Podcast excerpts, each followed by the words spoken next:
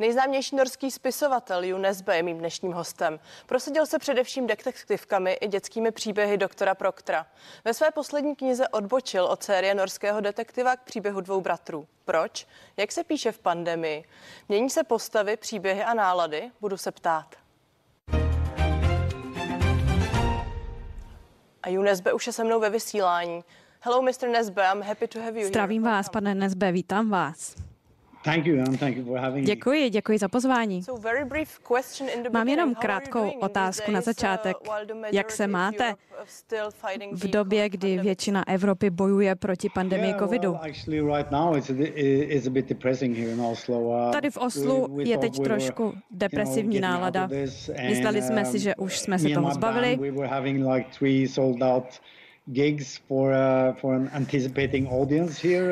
Už jsme prodávali lístky na koncerty, museli jsme všechno ale zrušit. Před čtyřmi dny jsme to museli zrušit. Takže všichni v mé kapele jsou trošku v depresi. Ale už si na to trošku zvykáme, zvykáme si, že musíme rušit koncerty. Já sám si nemůžu stěžovat. Mám práci, kdy mohu sám sedět doma a pracovat, zatímco ostatní tím trpí. Vypadá to, že pandemie pořád vládne světu. A čím se tedy teď zabýváte? Je pro vás pandemie inspirací? Já si myslím, že vše, co se děje v každodenním životě, se potom nějakým způsobem ocitne na papíru. Pro mě se těžko určuje, jak se to tam vlastně dostane. Já se nesnažím nějakým způsobem si vyvolávat vzpomínky na to, co se děje v mém každodenním životě nebo co se děje ve světě, ale jsem si jistý, že ve filmech a v románech, které budou vydány v budoucnosti, bude se ta pandemie projevovat. Já jsem četla v jednom rozhovoru, že nechcete ve svých románech ukazovat své politické názory. Nechcete, aby to bylo ve vašich textech viditelné. Je to pořád možné? Pořád se držíte tohoto pravidla? Um, well, it's... Není to úplně pravidlo. Když se zabývám politickými tématy, vlastně všechna témata jsou politická, nemůžete napsat ani větu nebo slovo, aniž byste nebyli, nebo stránku, aniž byste nebyli političtí. Ale zároveň nesnažím se tam nějak prosazovat nějaké své názory. Nejsem si úplně jistý, jak bych to tam měl projevovat. Spíš se snažím nahlížet na politická témata z několika úhlů pohledu. Když jsem psal téma o tom, jak Norové bojovali s Rusy během druhé světové války, tak jsem se snažil tam zahrnout všechny aspekty toho, co se tehdy dělo v Norsku během druhé světové války. Ale zároveň jsem tam nechtěl ukázat, jestli jsem pro jeden konkrétní politický názor. Vy jste říkal, že teď je v Oslu trochu depresivní doba. Myslíte si, že i vaše další díla budou více depresivní pod vlivem té aktuální nálady? Myslím si, že pro některé čtenáře to určitě depresivnější bude. Nebo možná trochu temnější, než už to tak je. Já teď pracuji na povídkách a mám rozpracovanou jednu, která, dá se říct, je inspirována pandemií. Jmenuje se Krysí ostrov. A je to asi jedna z nejtemnějších věcí, co jsem zatím napsal. A jsou tam vidět vlivy, řekněme, z takového pesimismu jako takového a toho, že já jsem trochu pesimista. Podle mě je to taková dobrá strategie, protože pokud si rozvíte něco, co pesimistické není, tak vás to příjemně překvapí. Nicméně v této povídce zobrazují budoucnost dost šedivou a temnou, ale to vždycky byl můj styl psaní, vždycky mě víc přitahovalo to temno nešťastné příběhy. Já bych jen ráda připomněla, že vy jste původně psal detektivky, všichni vaši čtenáři o tom samozřejmě ví. Ale vy také často říkáte, že vaším cílem je psát autenticky. Když dojde na zločin, tak v Norsku máte a měli jste velice nízkou úroveň kriminality, tak kam vy si chodíte pro inspiraci na ty knihy? Mým cílem není psát něco jako dokumenty a dokumentovat skutečné kriminální příběhy, které se staly, nebo nějak dokumentovat kriminalitu v Norsku nebo kdekoliv jinde.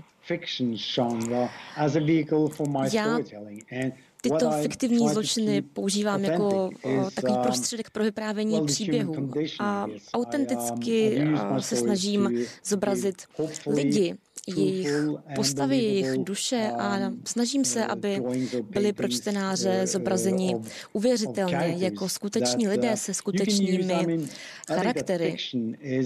Myslím si, že fikce není příliš dobrý nástroj pro hledání odpovědí, ale je to velice dobrý nástroj pro pokládání správných a zajímavých otázek. Já se proto snažím zobrazovat takovou alternativní realitu, která může, ale také nemusí napodobovat život. Vy jste říkal, že se snažíte tedy v těch příbězích být velice autentický a myslím si, že jste ve svých příbězích také velice podrobný. Já vás teď nechci urazit, ale jak si můžete být jistý, že třeba někoho neinspirujete a nedáte mu návod, jak nějaký zločin spáchat? No, to je samozřejmě dilema. A vůbec to není urážlivá otázka, protože myslím si, že nad tím musí přemýšlet každý člověk, který píše nějakou fikci, musí si položit otázku, jestli náhodou skutečně někoho nepoňouká k nějakým zločinům. Myslím si, že ale pokud by člověk se nějakým způsobem autocenzuroval, že by nepopisoval něco, co nechcete, aby lidé skutečně dělali, tak byste jako autor, jako vypravěč příběhu byli vlastně němí. Norský spisovatel Jo Nesbø je se mnou dnes ve vysílání.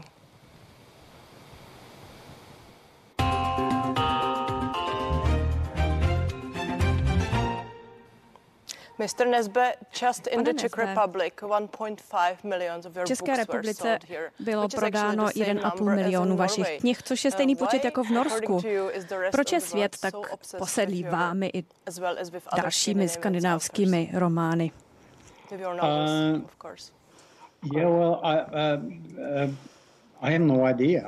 Nemám tušení.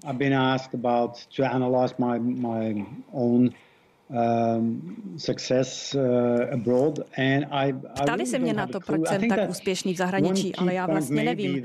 Myslím, že klíčové je třeba to, že dnes můžeme komunikovat na globální úrovni. Když se vrátím do sedmdesátých let, když jsem byl mladý, tak tehdy byl velký kulturní rozdíl mezi kulturami a kontinenty. A myslím si, že dnes už to tak není. Díky filmům, díky hudbě, díky internetu sdílíme spoustu kulturních odkazů a orientačních bodů. Myslím si, že příběhy a romány mnohem snadněji překročit hranice než předtím. Co se týká, a proto třeba jsou úspěšné ty skandinávské detektivky. Já si nemyslím, ale že já si myslím, že mé příběhy nejsou úplně typické skandinávské příběhy. Jsou částečně také zakořeněny ve starých amerických detektivkách, ale zároveň mají také jednu nohu právě v tom skandinávském vyprávění. V sedmdesátých a osmdesátých letech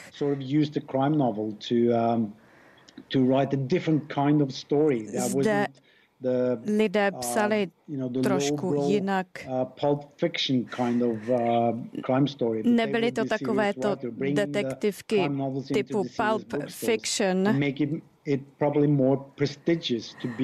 Detektivky byly spíš takový prestižnější žánr tady ve Skandinávii než v ostatních zemích. Detektivky jsou v těchto ostatních zemích nahlíženy jako nízká literatura.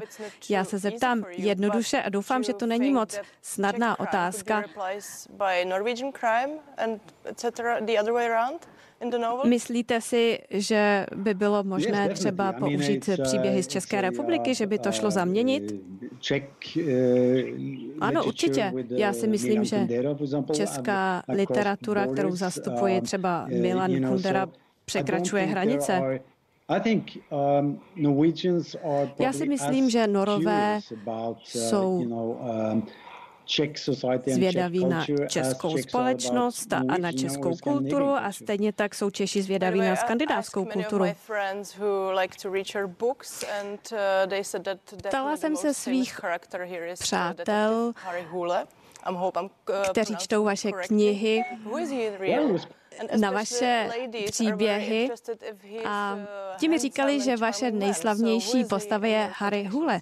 A zejména ženy říkali, že to je velmi šarmantní muž. Tak kým je ve skutečnosti? Já bych neřekl, že je šarmantní. Určitě nevypadá jako fešák, ale něco na něm je.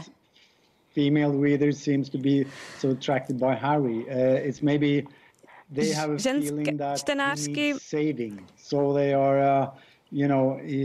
Harry Hole často přitahuje, mají možná pocit, že potřebuje zachránit, chtějí zachránit jeho duši a možná také by od něj chtěli políbit. Neprojektujete do té postavy trochu i sám sebe? Vždycky, samozřejmě. Tím nechci říct, že Harry je nějaké moje alter ego, ale myslím si, že do určité míry je to vždycky pravda, že každý spisovatel tak trochu píše o sobě.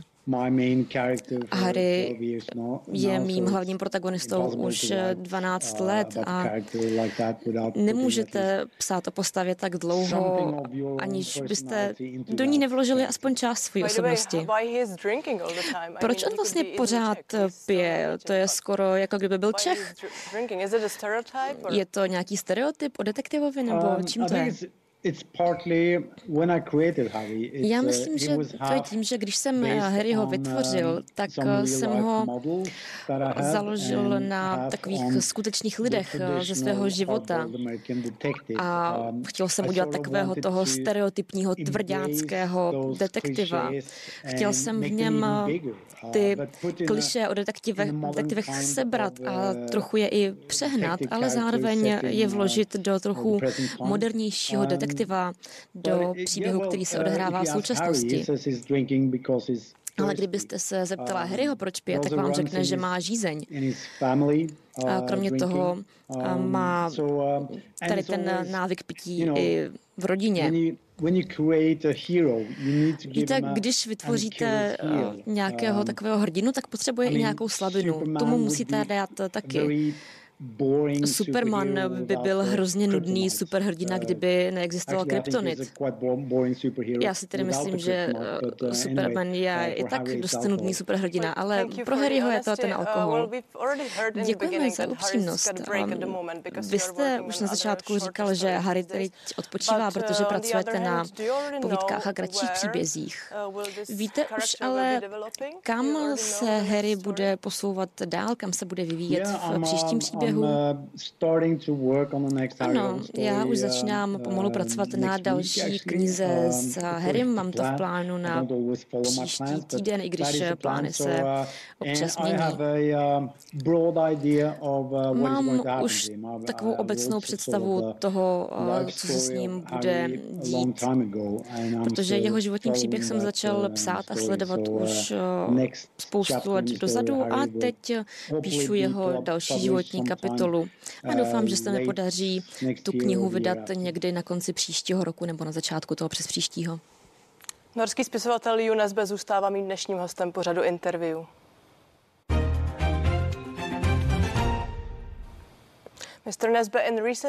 Pane Nesbø, jste také populární díky doktorovi Proktorovi. To jsou knížky pro děti. Můžeme čekat další díl?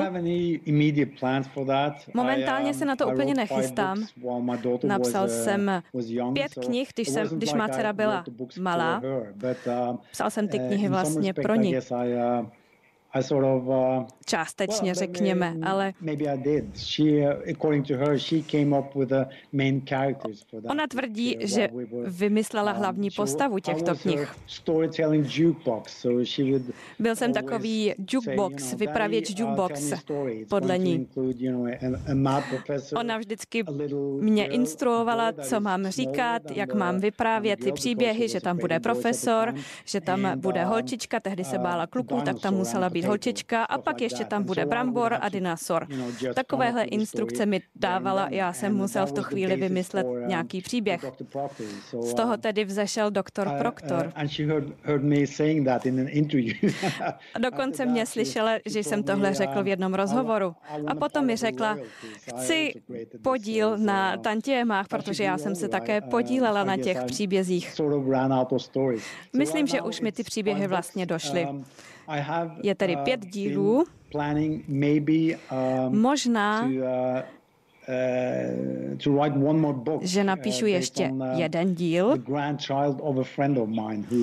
na základě, nebo na popud vnuka jednoho mého kamaráda, který chce další díl. Možná jste z této otázky už unavený, ale jaké to je psát knihy pro děti, když vlastně píšete detektivky? Pro některé lidi to může být trošku šokující, že takto přepínáte mezi žánry. Tak jaké je to pro vás? Já vlastně se věnuju žánru vyprávění příběhů a vyprávím různé typy příběhů. Problém je asi v tom, že nejde o typ příběhu nebo o míru násilí, ale o strukturu příběhu. Když píšu příběh o Harrym Holeovi, tak tam se proplétá spoustu různých příběhů. Je to jako kdybyste dirigovali symfonický orchestr. Je to docela náročné, ale zároveň je to zajímavé. Když píšu o doktorovi Proktorovi, tak je to jako když jdete do hospody a tam si zadžemujete s kamarády. Člověk postupně během psaní vymýšlí ty příběhy a uvidí, kam ho to dovede. A vlastně nezávisí na tom, jestli ten příběh má smysl nebo ne. Musí to být zábava. Kolik knih je dost?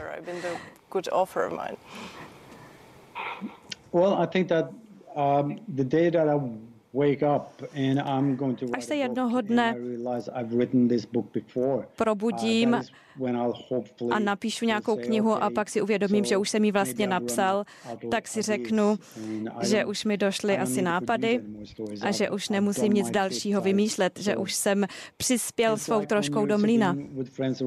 Je to jako když sedíte s kamarády u stolu a všichni vypráví nějaké příběhy a vy také říkáte to, co vy jste zažili, ty své historky, a pak, když vám dojdou ty historky, tak je čas jít domů. Já doufám, že až ten den přijde, tak udělám to správné rozhodnutí. A jak často něco přepisujete? Často, nebo vás dobrá knížka napadne sama o sobě?